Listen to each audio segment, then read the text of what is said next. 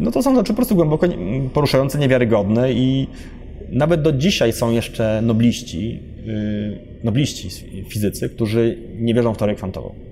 Zdarzają się takie sytuacje.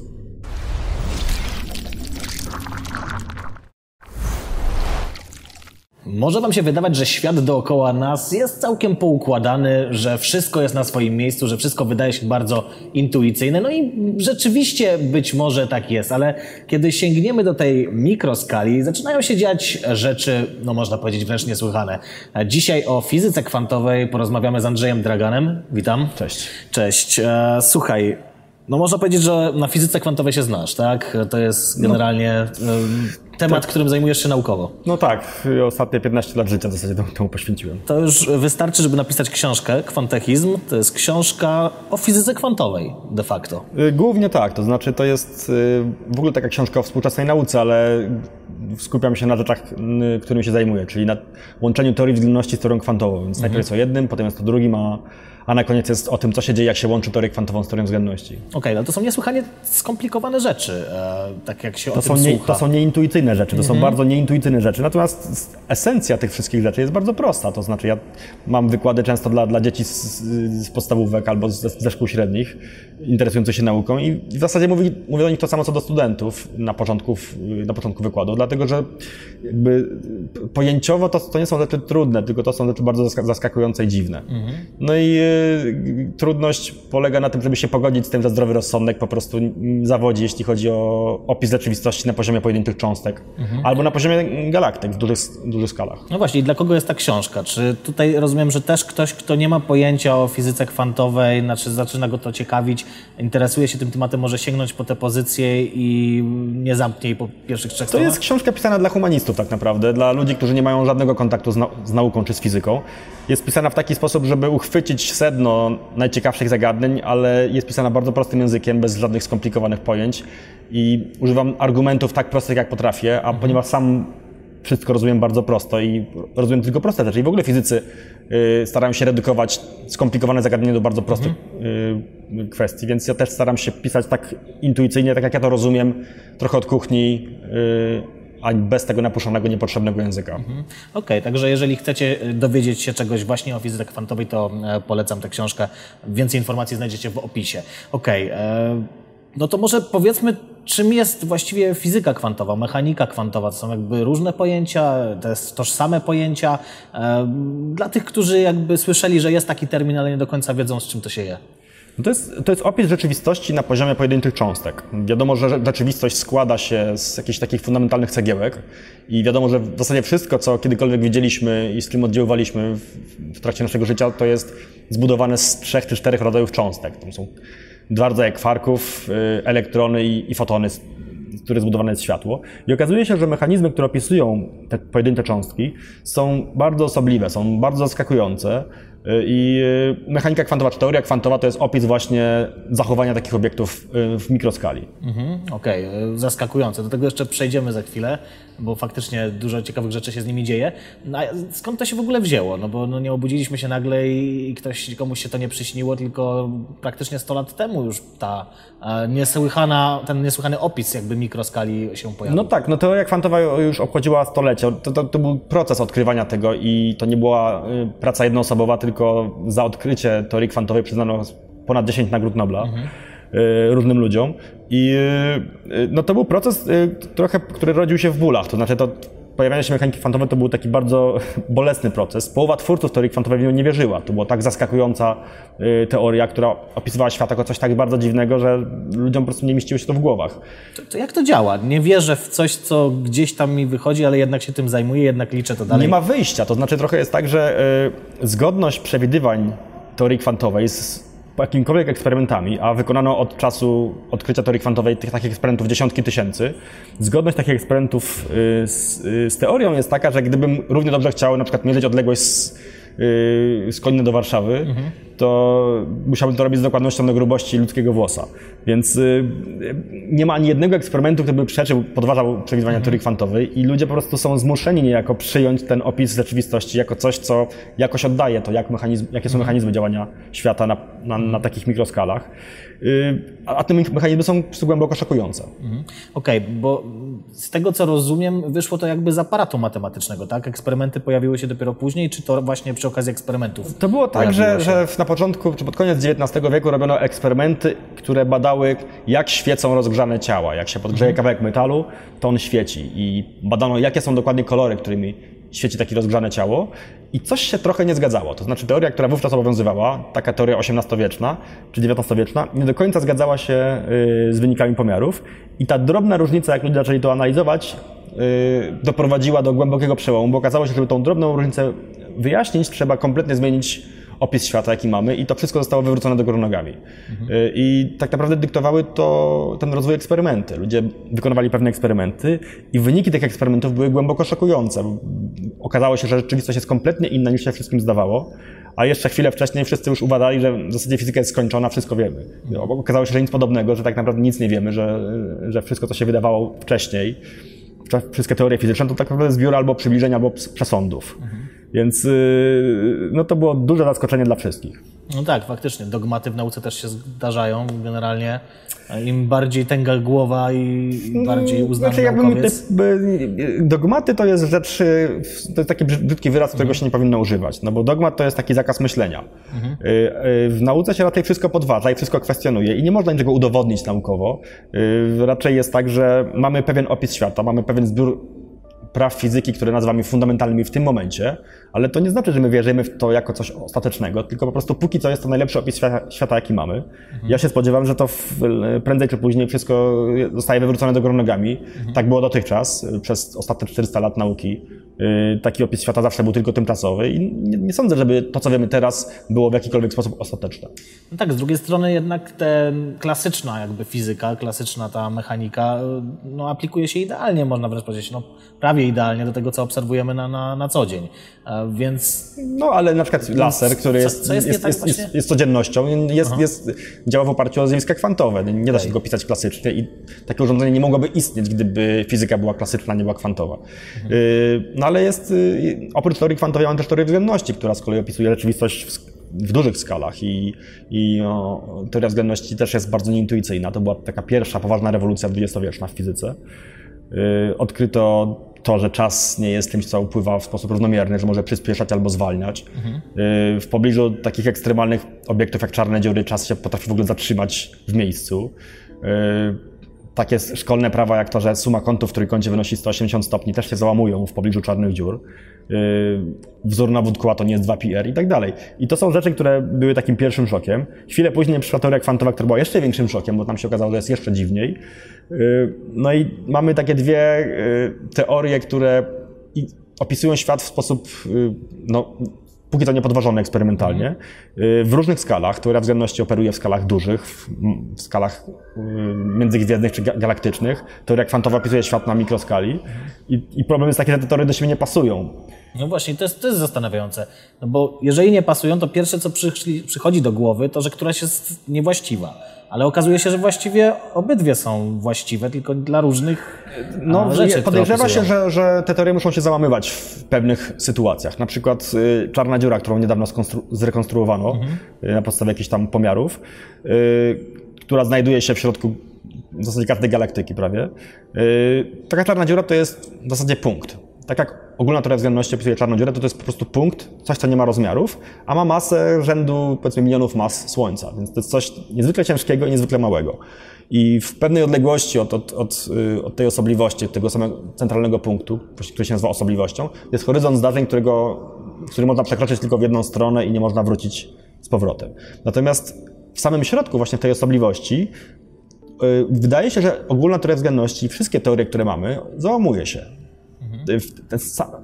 nie mamy pojęcia, co tam się dzieje. Nie mamy zielonego pojęcia, y, co się dzieje dokładnie w tej osobliwości i w bezpośrednim otoczeniu. I prawdopodobnie, y, żeby opisać, co tam się dzieje, musimy jakby skonstruować teorię, która, której jeszcze nie mamy. Nie mamy w zasadzie nawet, nie wiemy jak jej konstruować, nie, nie mamy żadnych przesłanek, y, nie mamy jak się to zabrać, dlatego że pomiarów nie możemy wykonać, bo żeby je wykonać musielibyśmy wejść do środka czarnej dziury i wyjść na zewnątrz, co jest nie- niewykonalne, więc y, dosyć trudne zadanie i od 100 lat, od których mamy i teorię względności, i teorię kwantową, i teorię kwantową, nie udało się ich połączyć w żaden sposób. Czy tu chodzi o teorię kwantową grawitacji po prostu? Tak, no to, to jest taki święty graal obecnej fizyki teoretycznej. Znaleźć teorię, która łączy teorię względności z teorią kwantową.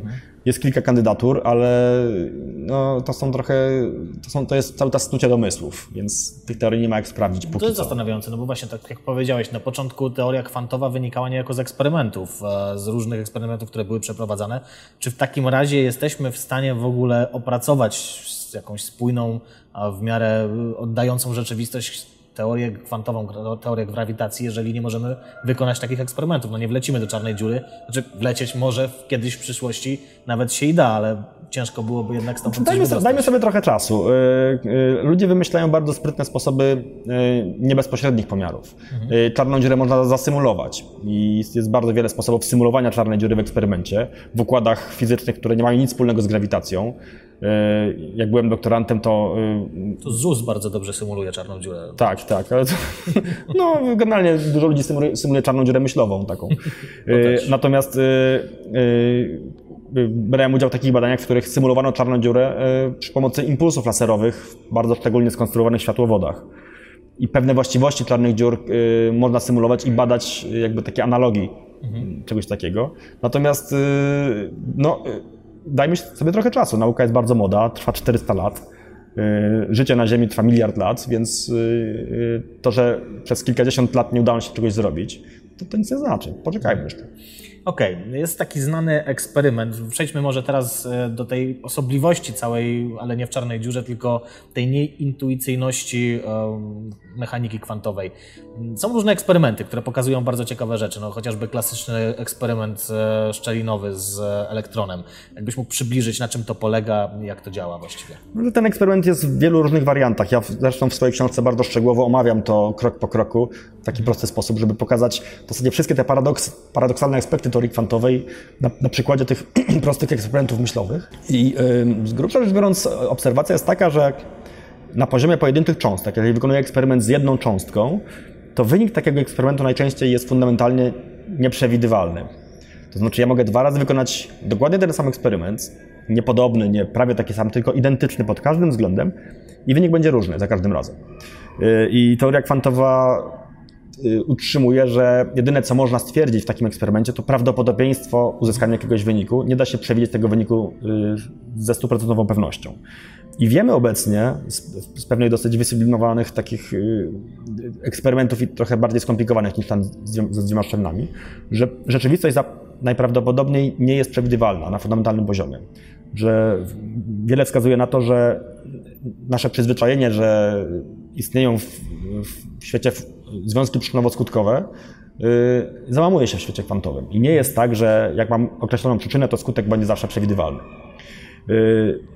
I to jest jedna, jeden z wniosków z tych eksperymentów yy, z pojedynczymi cząstkami. Inny wniosek jest taki, że te cząstki zachowują się trochę tak, jak gdyby były w wielu miejscach równocześnie.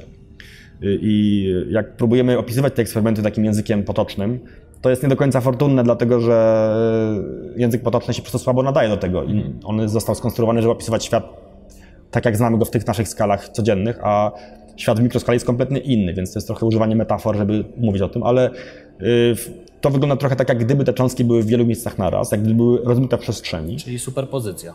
To się nazywa mądrze superpozycja. Yy, No i wydaje się, że każda cząstka, z której jesteśmy zbudowani, każdy pojedynczy elektron, czy, czy kwark, czy cokolwiek, co wchodzi w skład naszego organizmu, nie ma żadnego konkretnego położenia. Jest rozmyty w przestrzeni. Nie ma żadnej konkretnej pręd- prędkości. Możemy tylko mówić o średnim położeniu, o średniej prędkości, czy o średnim pędzie, czy energii. Natomiast yy, gdybyśmy chcieli mierzyć położenie, czy prędkość, cokolwiek takich obiektów, to najczęściej wynik eksperymentu będzie nieprzewidywalny w sposób fundamentalny. Okej, to może przybliżę trochę ten eksperyment, e, bo też może nie, nie wszyscy go znają. W momencie, kiedy byśmy puszczali powiedzmy pojedyncze elektrony, tak? I mieli no, jakiś detektor, który by je odbierał, widzielibyśmy, że one upadają sobie no, po prostu jako ten punkt, nazwijmy to. Natomiast w momencie, kiedy byśmy pozostawili na drodze takiego elektronu jakieś dwie szczeliny, przez które mógłby albo przez jedną, albo przez drugą przejść, a w innym przypadku rozbić się po prostu o płytkę pomiędzy nimi, to nagle uzyskamy siatkę interferencyjną, tak? Na, na, na tym. Tak, to uzyskujemy taki wynik, który sugeruje, że ten elektron nie mógł iść tylko jedną drogą. I to, trochę, to, to się trochę wiąże z tym, że elektron zachowuje, czy w ogóle każda cząstka zachowuje się jak fala i wiemy, że jak się nałoży dwie fale na wodzie, czy jakiekolwiek inne fale, to one mogą w wyniku tego nakładania się albo wzmocnić, jeżeli górka trafi na górkę, a dołek trafi na dołek, albo skasować, jeśli górka trafi na dołek, y, wówczas fala się kasuje i znika. Y, no i eksperyment z pojedynczą cząstką wygląda trochę tak, jak gdybyśmy mieli do czynienia z dwiema falami, które idą jednocześnie dwiema drogami, podczas gdy jest tylko jeden elektron. I gdy próbujemy znaleźć y, położenie tego elektronu, mierząc go, to on zawsze znajduje się tylko w jednym miejscu, tu albo tam. Mhm. Natomiast jak nie obserwujemy, gdzie ten elektron jest, to on zachowuje się trochę tak, jak gdyby był w, właśnie w dwóch miejscach na raz. Mhm. Czyli mówiąc Lechem Wałęsą, y, elektron jest tu, a nawet tam. Y, jakby o tym nie mówić. Natomiast no i, no i wniosek jest generalnie taki, że, że większość pojęć, których używamy na co dzień, takich jak położenie i tak dalej, to są y, pewne przesądy. Mhm. Okej, okay, no to jest bardzo ciekawy temat, no bo w tej mikroskali mamy tę taką, można powiedzieć, e, całą paletę różnych prawdopodobieństw, tak? Tego, że ta cząstka może być tutaj, że może być z taką prędkością, z inną prędkością. W momencie pomiaru załamuje się ta funkcja falowa, zdaje się, tak? To, to, to dobrze pamiętam? Tutaj jest jakiś kłopot z, jakby... Ale właśnie o to chodzi. Pytanie, w jaki sposób to się dzieje? Czy, czy jakby jest jakiś pomysł już na to, e, czy w jakiś sposób na przykład eksperymentalnie próbowano dociec do tego, dlaczego to się tak dzieje? Dlaczego w momencie pomiaru dana cząstka, no na przykład możemy zmierzyć jej albo właśnie jakiś tam pęd, albo możemy zmierzyć jej położenie, no dwóch naraz nie wiadomo, że, że zasada nieoznaczoności tutaj zadziała. Ale no, dlaczego tak się dzieje? Problem jest taki, że problem w ogóle jest pytaniem dlaczego. W nauce zadawanie pytania dlaczego jest bardzo kłopotliwe, dlatego że my na większość pytań dlaczego nie znamy odpowiedzi. To znaczy, jak się zapytasz, y, dlaczego słońce zachodzi, to ci powiem, no, bo coś tam, bo są, bo są prawa Keplera, czy, czy cokolwiek. Ale jak za, zacznę pytać, a dlaczego są prawa Keplera i tak dalej, po kilku razach dochodzimy do poziomu, w którym nie wiemy, jak odpowiedzieć na pytanie dlaczego. I dochodzimy do tych bardzo fundamentalnych obecnie praw fizyki yy, i my nie wiemy, dlaczego te prawa są takie, jakie są. My obserwujemy rzeczywistość i, ją, i staramy się odgadnąć, jakie reguły gry rządzą tą rzeczywistością. Znaczy, Trochę okay, tak... może dlaczego to jest faktycznie zły pytajnik tutaj w tym momencie, e, tylko raczej mi chodzi o coś innego. Nie dlaczego jakby deterministycznie, dlaczego tak się dzieje, a nie inaczej, tylko czy jakiś mechanizm po prostu na to wpływa. No wiadomo, że żeby coś obejrzeć, musimy to zbombardować jakąś inną cząstką, tak? Więc może to po prostu kwestia yy, działania jednej z drugą? Einstein, który nie wierzył w teorię kwantową, mimo że był jednym z twórców jej i do końca życia powtarza, że Bóg nie gra, w kości, y, umarł w tym przeświadczeniu, że teoria kwantowa nie może być teorią kompletną, że to, że wykonując dwa razy ten sam eksperyment, wykonujemy, dostajemy różne wyniki, musi oznaczać, że ten eksperyment nie jest dokładnie taki sam. Coś się zmieniło od jednego eksperymentu do drugiego i w wyniku tej zmiany wyniki mogą być różne. Natomiast y, po śmierci Einsteina pojawiły się pewne pomysły, jak sprawdzić tą hipotezę, że rzeczywiście eksperymenty się od siebie mogą czymś różnić i to wpływa na, na różne wyniki. I okazuje się, że y, po kilkudziesięciu latach, które były potrzebne, żeby rozwinąć technologię na tyle, żeby te eksperymenty wykonać i sprawdzić, okazuje się, że można wykluczyć eksperymentalnie taką hipotezę, że wewnątrz pojedynczej cząstki, czy całego y, schematu pomiarowego jest jakiś mechanizm, który determinuje to, że wynik jest taki albo, albo nie inny. Wydaje się, że nie ma żadnego mechanizmu w środku. Mhm. Jak podrzucam monetę i raz wypada orzeł, a raz wypada reszka, y, to tłumaczę to w ten sposób, że za każdym razem podrzucam monetę troszeczkę inaczej. Raz podrzucę ją w ten sposób, chwilę później trochę inaczej. Być może powietrze się trochę przesunęło, y, to, moneta, moneta lecąc w powietrzu zderza się z, cząstkami powietrza, potem ląduje na stole, który jest nierówny, może mhm. upaść trochę obok. To może wpłynąć na wynik. Natomiast y, wydaje się, że jak robimy eksperymenty na pojedynczych cząstkach, to mamy w tym momencie już eksperymentalne przesłanki, czy nawet można powiedzieć dowody na to, że tam żadnego takiego mechanizmu nie ma. Y, I no, to wydaje się sugerować, że, że y, rzeczywistość po prostu nie jest deterministyczna, jak to się mówi, że nie jest przewidywalna, że nie jest y, tak, jak nam się wydawało, że da się przewidzieć, co się stanie za chwilę. I pytanie, dlaczego nie jest przewidywalna? No, nie ma odpowiedzi. To jest obecnie pewna fundamentalna kwestia, do której dotarliśmy i nie wiemy, czy to się zgłębi, czy to już jest po prostu fundamentalnie najgłębsze prawo fizyki, do jakiego można, można dotrzeć, czy nie. Natomiast y, y, chcielibyśmy wiedzieć dlaczego tak jest, ale póki co mamy tylko y, no, tą obserwację, że po prostu tak jest. Tak, tak skonstruowany jest nasz Matrix. Y, nie wiemy dlaczego jest tak skonstruowany. No jest bardzo dziwny z całą pewnością. Czy faktycznie teoria symulacji tutaj wchodzi i się kłania? Znaczy wszystkie, wszyscy, wszystkie osoby religijne wierzą w hipotezę symulacji tak naprawdę. Nawet nie no bo- wiedząc. Proszę? Nawet nie wiedząc. Nawet o tym nie wiedząc, no bo osoby religijne, które twierdzą, twierdzą, że świat został przez kogoś stworzony i ten ktoś sobie obserwuje ten świat, no to de facto uczestniczą w takiej symulacji, tak? Czyli Simsy. Dobra. e, mamy pytanie od jednego z naszych patronów. Jakub Kartkowski zapytał się, jak e, działa splątanie kwantowe, jak do niego dochodzi właściwie, jak splątać cząstki ze sobą. Bo to też jest kwestia, no jakby nie patrzeć, kwantowa tutaj. Tak, no to jest bardzo ciekawy, bardzo obszerny temat tak naprawdę. Przede wszystkim powiedziałem, że pojedyncza cząstka zachowuje się trochę tak, jak gdyby była w dwóch miejscach naraz. Mogła być tu, a nawet tam, tak jakby powiedział Wałęsa, tak? Te same, y, ta sama sytuacja dotyczy też y, mm, wariantów, w których mamy więcej niż jedną cząstkę. Na przykład mogę mieć dwie cząstki. Jeżeli na przykład jest jedna czerwona, druga jest zielona, to mogę stworzyć taką sytuację eksperymentalnie, w której czerwona jest tu, a zielona jest tu, albo odwrotnie. I w pewnym sensie mogę y, wytworzyć taki wariant, w którym oba te scenariusze rozgrywają się równocześnie. Mam dwa fotony, jeden poleciał w lewo, drugi poleciał w prawo i czerwony poleciał w lewo, a zielony w prawo i odwrotnie i to się dzieje naraz. I do samego momentu pomiaru, do, do samej chwili, kiedy sprawdzam, gdzie jest który z fotonów, y, y, nie, sytuacja nie jest zdeterminowana. Oba te scenariusze się rozgrywają naraz. I, i kiedy mamy do czynienia z czymś takim, właśnie mówimy o splątaniu kwantowym. To jest sytuacja trochę podobna do takiej sytuacji, jak gdybym wziął buty i ściągnął je z nogi, jeden rzucił w prawo, drugi w lewo. I yy, no, jeżeli nie spojrzałem, który poleciał w którą stronę, to mógłbym podnieść jeden but, stwierdzić, że ten to jest prawy. Od razu dowiaduję się, że ten drugi jest lewy. Natomiast w przypadku butów, y, to, że prawy poleciał tu, a lewy poleciał tam, od samego początku jest zdeterminowane już w chwili rzucania. To nie jest coś, co się dzieje naraz. Tak? Po prostu nie spojrzałem, który poleciał w którą stronę i to jest moja niewiedza na temat tego, gdzie ten but się znajduje. Natomiast w przypadku fotonów i splątania, to nie jest tak, że my nie wiemy, gdzie jest czerwona cząstka, tylko w pewnym sensie te rzeczy dzieją się jedno- jednocześnie, więc jest to coś zupełnie innego niż w przypadku butów. I to splątanie kwantowe jest y, y, bardzo ciekawą własnością, która jest też użyteczna. Wykorzystuje się na przykład do czegoś, co się nazywa teleportacją kwantową. Yy, I jest to takie paliwo, które się, zużywa, jeżeli chcemy wykonać teleportację kwantową.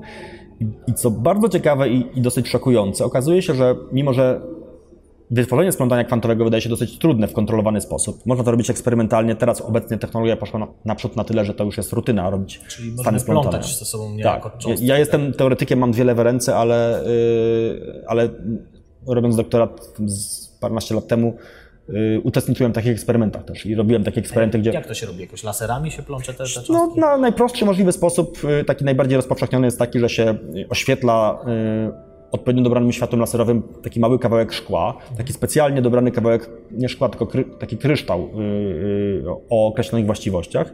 I jeżeli tego światła jest odpowiednio dużo, to z tego kryształu będą wylatywać pary fotonów. Y, y, oprócz tego, że to światło oświetla kryształ, będą tworzyć się nowe pary fotonów i te nowe pary fotonów będą właśnie w stanach splątanych. No to jest dosyć te- techniczne zagadnienie, ale generalnie jest to dosyć rutynowe obecnie, nie jest już bardzo skomplikowane technologicznie.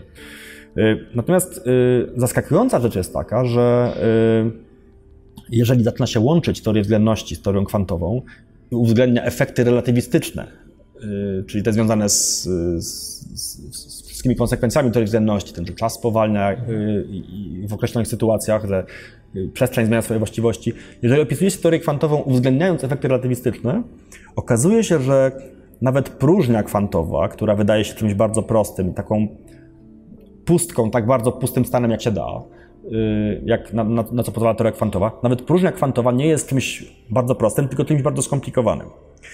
I ten stan rzeczywistości, w którym nie ma nic, tak bardzo jak się da, y, jest czymś bardzo skomplikowanym, złożonym, tam jest bardzo skomplikowana dynamika i okazuje się, że próżnia jest również pewnym rodzajem stanu splątanego.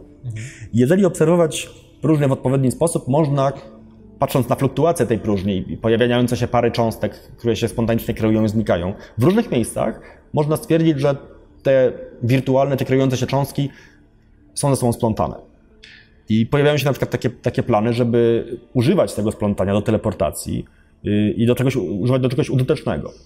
Okej, tylko mówimy teleportacja, pewnie wielu widzów ma już w głowie transportery Star Trek. No dalej. dlatego zachęcam do, do, do spojrzenia na książkę, gdzie o tych, o tych rzeczach dosyć szczegółowo mówię i, i, i, i, powoli i na jabłkach staram się tłumaczyć te wszystkie rzeczy. Teraz tylko trochę sygnalizuję to.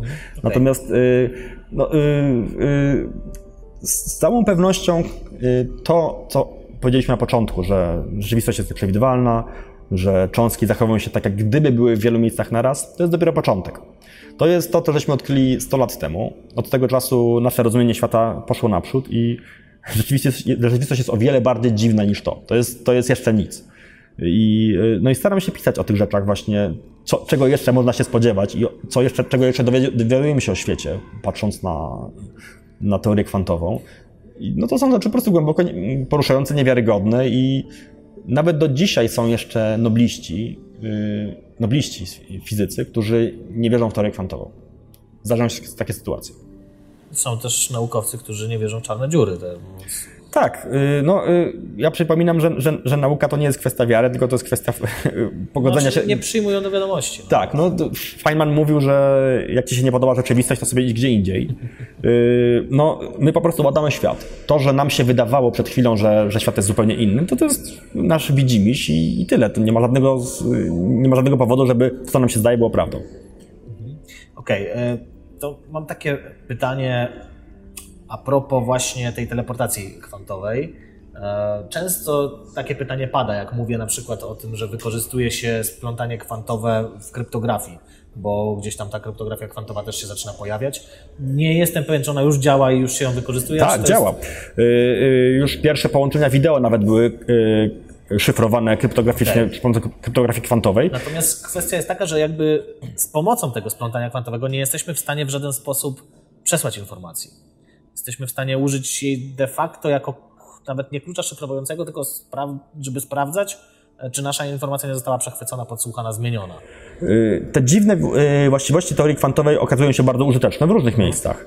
Y, Z jednej strony mamy na przykład kryptografię, której stany splątane mogą być wykorzystywane do szyfrowania informacji w taki sposób, który nie da się z fundamentalnych powodów złamać. Y, To znaczy, nie jest to informacja, której się nie da w żaden sposób podsłuchać, o ile teoria kwantowa jest poprawna. To znaczy, tak długo jak nie ma żadnej lepszej teorii, y, czy lepszego opisu świata niż teoria kwantowa, to w ramach teorii kwantowej nie da się z fundamentalnych powodów złamać y, klucza szyfrującego y, jakiś protokół kryptograficzny na, na bazie stanów splątanych. Ale też stany splątane wykorzystuje się w teleportacji do, do, do wysyłania stanów kwantowych na odległość. Y, Przy czym y, Einstein, który był jednym z ojców tego pojęcia splątania i zresztą ze Schrödingerem, Obaj, y, ani jeden, ani drugi nie wierzył w teorię kwantową. Schrödinger nie wierzył w teorię kwantową, mimo że był je- jednym z twórców i noblistą y, za y, odkrycie równania Schrödingera opisującego y, dynamikę układów kwantowych. Einstein, który też dostał na- Nagrodę Nobla za, za jedno z y, zjawisk kwantowych, za odkrycie opisu tego zjawiska, też nie wierzył. Y, Oni stworzyli to pojęcie splątania jako taki przykład absurdalności teorii kwantowej. Jakby taki przykład pokazujący, że to nie może być prawda co, co się odwróciło jakby y, przeciwko Einsteinowi, bo okazuje się, że splątanie nie tylko działa, jest y, y, do stworzenia i do, do wygenerowania, to jest bardzo użyteczne i można go używać. Teraz obecnie jest to po prostu bardzo przydatne narzędzie. A dlaczego właściwie nie można wysłać informacji, skoro. Tak, bo to jest takie częste pytanie, właśnie.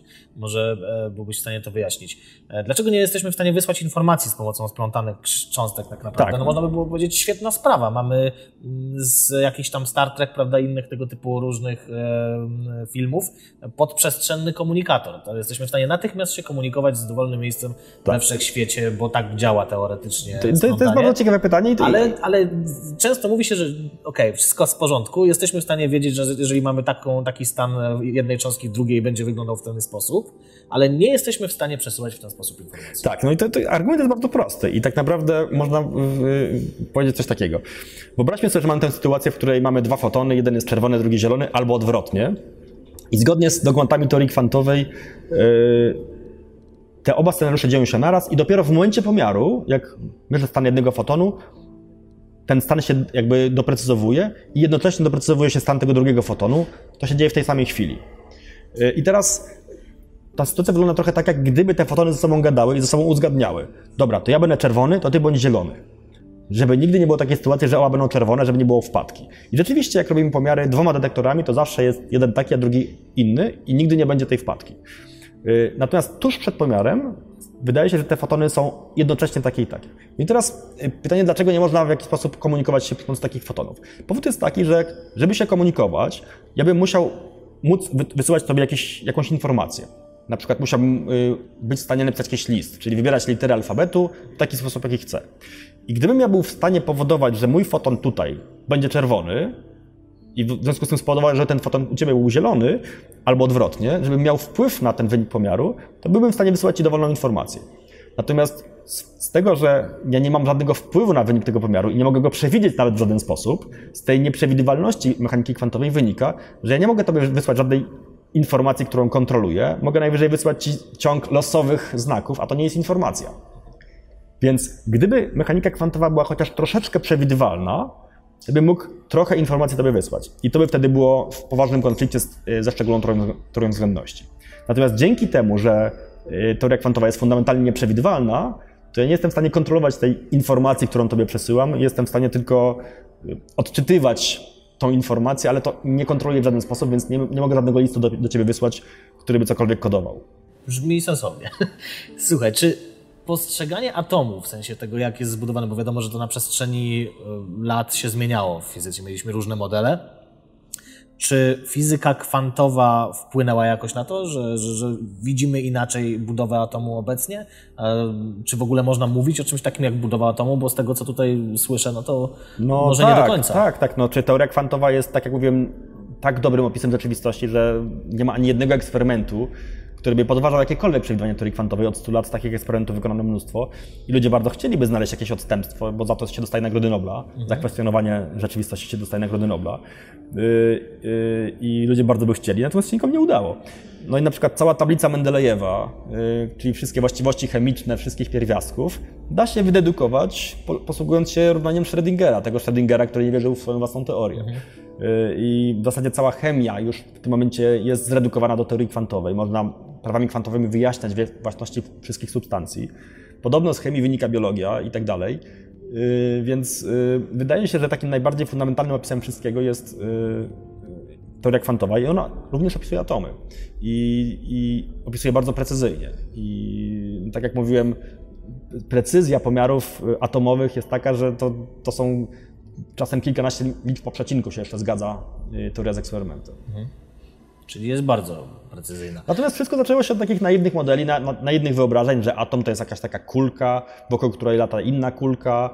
Ten opis się kompletnie załamał, bo był po prostu właśnie oparty o, takich, o takie fałszywe intuicje z fizyki klasycznej, gdzie mamy jakiś ruch planety wokół Słońca. Mhm. Elektron nie porusza się po, po żadnej orbicie, tylko on jest rozmyty przez to taka chmura rozmyta w przestrzeni, nie ma żadnego położenia jest w wielu miejscach naraz wokół takiego, y, takiego atomu i ten atom jako całość też zresztą jest rozmyty w przestrzeni i ma jeszcze bardzo wiele różnych innych dziwnych właściwości. Taki, taki elektron na przykład y, jest bardzo nieintuicyjny. On y, ma to do siebie, że jak się go obróci o 360 stopni, to dostajemy coś innego. Jakikolwiek przedmiot, który weźmiemy do ręki, jak wezmę książkę i ją obrócę o 360 mhm. stopni, to wracam do, do punktu wyjścia. Okazuje się, że elektron, jeżeli zostanie obrócony 360 stopni, to nie wracam do punktu wyjścia, tylko w pewnym sensie on staje się odwrotny. Czyli kwestia spinu tutaj. Tak, no tam wchodzi w to właśnie zagadnienie spinu. Żeby odtworzyć stan kwantowy elektronu, yy, tak jak był przed obrotem, to musiałbym go obrócić dwa razy mhm. o pełen kąt. Więc jest to również coś bardzo nieintuicyjnego. I teoria kwantowa jest najeżona tego typu paradoksami pozornymi, no bo po prostu nie ma tu jakiejś logicznej sprzeczności, tylko jest to coś bardzo dziwnego, czego sobie nie potrafimy intuicyjnie wyobrazić. Mhm. Okej, okay. kolejne pytanie od e, patrona Arkadiusz Hirsch e, pytał, to już zresztą napomknąłeś o tej pianie kwantowej, o tym e, stanie próżni, gdzie tak naprawdę no, ciężko mówić jest o próżni de facto, bo no, różnego rodzaju eksperymenty pokazały, że, że faktycznie cząstki wirtualne tam się pojawiają. No, próżnia kwantowa to nie jest mhm. nic, to jest y, skomplikowana struktura. Bardzo buzująca można tak. wręcz powiedzieć. E, co to są te cząstki wirtualne? Czym to się różni od, od naszych cząstek? Mamy takie cząstki, które są tutaj, yy, zbudowane to wszystko jest dookoła e, z nich, no one są, nie znikają jakby, tak? A tutaj yy... mamy do czynienia z cząstkami, które pojawiają się jednocześnie od razu, czy to jest anihilacja, czy to jest jakieś kasowanie wzajemne się? Jak, jak teoria to opisuje? Mówienie, że cząstki wirtualne istnieją jest pewnym nadużyciem. Y, Pojęcie cząstki wirtualnej to jest pewna interpretacja pewnego y, wyrażenia matematycznego. Y, y, I to jest znowu pewna mylna intuicja wywodząca się z tego, że nam się wydaje, że te cząstki kwantowe, nawet takie pra- nie wirtualne, tylko istniejące, elektrony, one są może bardzo dosyć dziwne, może mają jakieś dziwne właściwości, ale istnieją w sposób obiektywny. Okazuje się, że to nie jest prawda. Okazuje się, że to właśnie jest konsekwencja teorii względności, którą się włącza w zagadnienia kwantowe. Okazuje się, że istnienie takiej cząstki jest kwestią względną. Elektron, z którego jest zbudowany mój organizm, yy, mi się wydaje, że on istnieje, ale z perspektywy obserwatora, który porusza się z przyspieszeniem, cząstki mogą yy, zniknąć albo się pojawić, nowe. I takim skrajnym przykładem takiego efektu, to się nazywa efekt Unrucha, to jest ta- takie zjawisko, w którym yy, mamy próżnię kwantową, czyli coś, co według obserwatora, który spoczywa, jest no, tak pustym stanem, jak się da. Jeżeli przez taką próżnię porusza się obserwator z przyspieszeniem, z bardzo dużym przyspieszeniem, to w tej próżni ten obserwator zaobserwuje cząstki. Realnie istniejące cząstki, takie same jak y, te, które ja widzę wokół siebie. I on będzie twierdził, ten przyspieszający obserwator będzie twierdził, że te cząs- cząstki istnieją. I ten obserwator będzie miał tak samo rację, jak ten pierwszy obserwator spoczywający, który twierdzi, że, że nie ma nic, że nie ma żadnych cząstek, tylko, tylko jest próżnia. Więc y, nawet pojęcie takiej realnej cząstki jest czymś względnym. I wydaje się, że, że, y, że no, znowu to jest trudne do wyobrażenia sobie. Y, Więc skoro tak dziwne rzeczy dotyczą pra- prawdziwych istniejących, prawdziwych cząstek, tak, to te cząstki wirtualne, które są, y, pojawiają się tylko wtedy, kiedy nie obserwujemy próżni, tylko pozwalamy jej ewoluować jakby tak, jak ona uważa za, stosowne i badamy jakieś zjawiska przy założeniu, że nie, nie sprawdzamy, co się dzieje po drodze, to wydaje się, że mechanizm jest taki, jak gdyby po drodze pojawiały się właśnie pary cząstek, które się pojawiają, znikają, yy, anihilują, kreują się. Ta cała próżnia bulgocze, ale to się dzieje tylko pod warunkiem, że nie prowadzimy pomiaru. Że mierzymy tylko, co się dzieje na samym końcu, a nie sprawdzamy po drodze.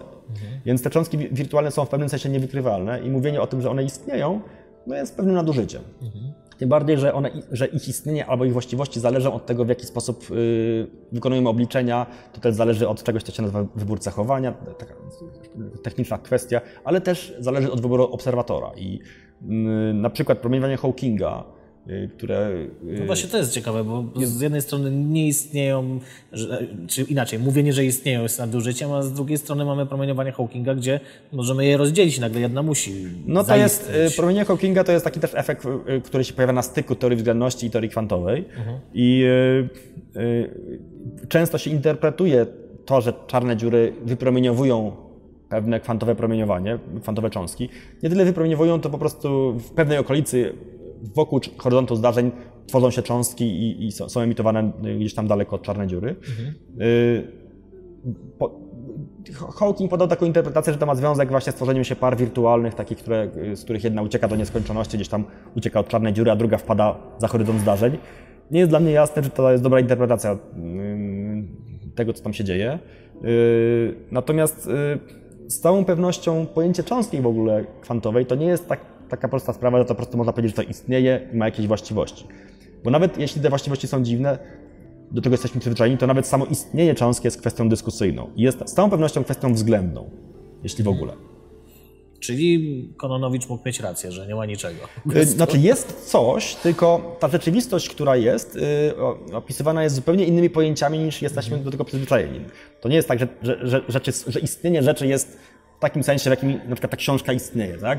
Nam się wydaje, że, że ta książka istnieje. W pewnym sensie jak, jakiś aspekt rzeczywistości to jest, który, y, który się wiąże z, z tym przedmiotem materialnym, ale, ale używanie takich pojęć, że coś istnieje, że jest takie, że jest tu czy tam, Większość, jeśli nie wszystkie pojęcia, których używamy na co dzień, się po prostu załamują w świecie kwan- kwantowym. Nawet coś takiego jak istnienie albo nieistnienie jest kwestią dość subtelną.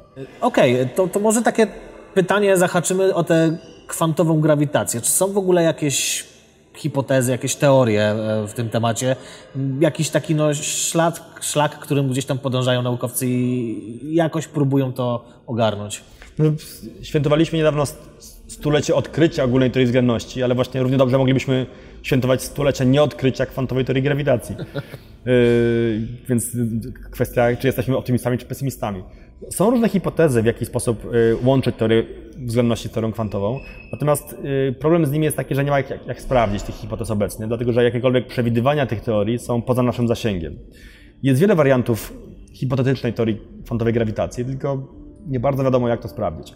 Natomiast są bardzo ciekawe, ostatnio pojawiły się pomysły, w jaki sposób eksperymentalnie sprawdzać, czy grawitacja w ogóle poddaje się prawom kwantowym w jakikolwiek sposób.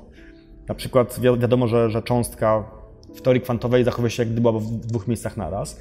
I teraz pytanie jest takie, czy na przykład gdyby ta cząstka miała dużą masę i zakrzywiała wokół siebie przestrzeń, tak jak robi to każde masywne ciało, to czy to zakrzywienie przestrzeni będzie jednocześnie tu i tu? Mhm. I czy w pewnym sensie to zakrzywienie, które modyfikuje geometrię i upływ czasu, będzie jednocześnie tu czy tu. Czyli czy jednocześnie na przykład czas spowolni tu i jednocześnie spowolni tu i te dwie rzeczy będą się działy naraz.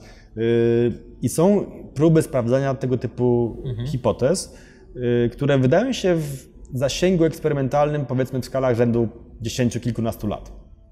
Więc to jest y, już, już spory sukces. Natomiast problem jest taki, że, że jest bardzo trudno wykonać jakikolwiek eksperyment, w którym zarówno zjawiska grawitacyjne, jak i zjawiska kwantowe są istotne.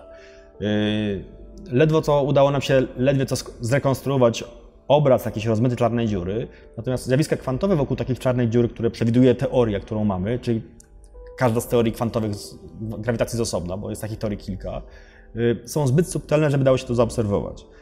Teraz, no więc to jest trochę tak, że y, y, chodzimy trochę jak, jak dzieci we mgle i, i próbujemy po omacku tego szukać. Mhm. Okej, okay, no to cóż, trzymamy kciuki, żeby te eksperymenty się powiodły. A skoro już przy eksperymentach jesteśmy, to mm, jako ostatnie pytanie również od naszego patrona Wojciecha Lenartowicza, czy no znamy różnego rodzaju eksperymenty takie klasyczne, jak chociażby ten z elektronem, to jest już taki eksperyment, który e, gdzieś tam e, każdy, kto się zetknął z fizyką kwantową w ten czy inny sposób pewnie Ja zna. wszystkie te najciekawsze eksperymenty właśnie opisuję w książkach, te, które pozwalają jakby wyredukować sobie... No i właśnie, więc e, zachęcamy do, do książki, a czy mógłbyś jakiś taki jeden chociaż zdradzić fajny, którego którego może tak w obiegowej opinii mocno się nie używa, nie zna, a jest właśnie bardzo zastanawiający, ciekawy. No, y, jest bardzo ciekawy eksperyment myślowy, który y, Einstein podał w swojej pracy o ogólnej teorii względności z 1915 roku. I to jest eksperyment, który pokazuje, że y, to jest myślowy eksperyment, który można wykonać. To jest eksperyment kwantowy, tylko opisujący teorię grawitacji. I jest bardzo rzadko wymieniany. Natomiast jest to eksperyment myślowy, który pokazuje, że jeżeli ja się kręcę w kółko, na przykład jeżeli stanę na na karuzeli, będę się kręcił w kółko, to w takim obracającym się układzie odniesienia obwód koła, wzór na obwód koła nie wynosi 2πr.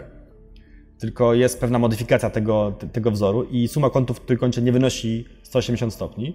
I y, y, eksperyment z grubsza sprowadza się do tego, że y, jeżeli mierzyłbym obwód koła poruszając się, kręcąc się w kółko i trzymałby w ręku linijkę, którą mierzę obwód koła, na przykład przykładając sobie wielokrotnie tą linijkę do narysowanego na, na ziemi koła, to linijka w wyniku ruchu z dużą prędkością będzie się skracać. To jest efekt szczególnej tej względności, który mhm. mówi, że jak coś się porusza dużą prędkością, to się skraca. Skrócenia Lorenzo. Tak, i w związku z tym, jak będę mierzył obwód takiego koła, to skrócona linijka da się przyłożyć większą liczbę razy, żeby zrobić pełen obwód i mi się będzie wydawało, że ten obwód jest większy niż, niż powinien być. Mhm. No i rzeczywiście w takim obracającym się układzie odniesienia stosunek y, obwodu koła do średnicy to, to nie jest pi, tylko to jest trochę więcej. Mhm.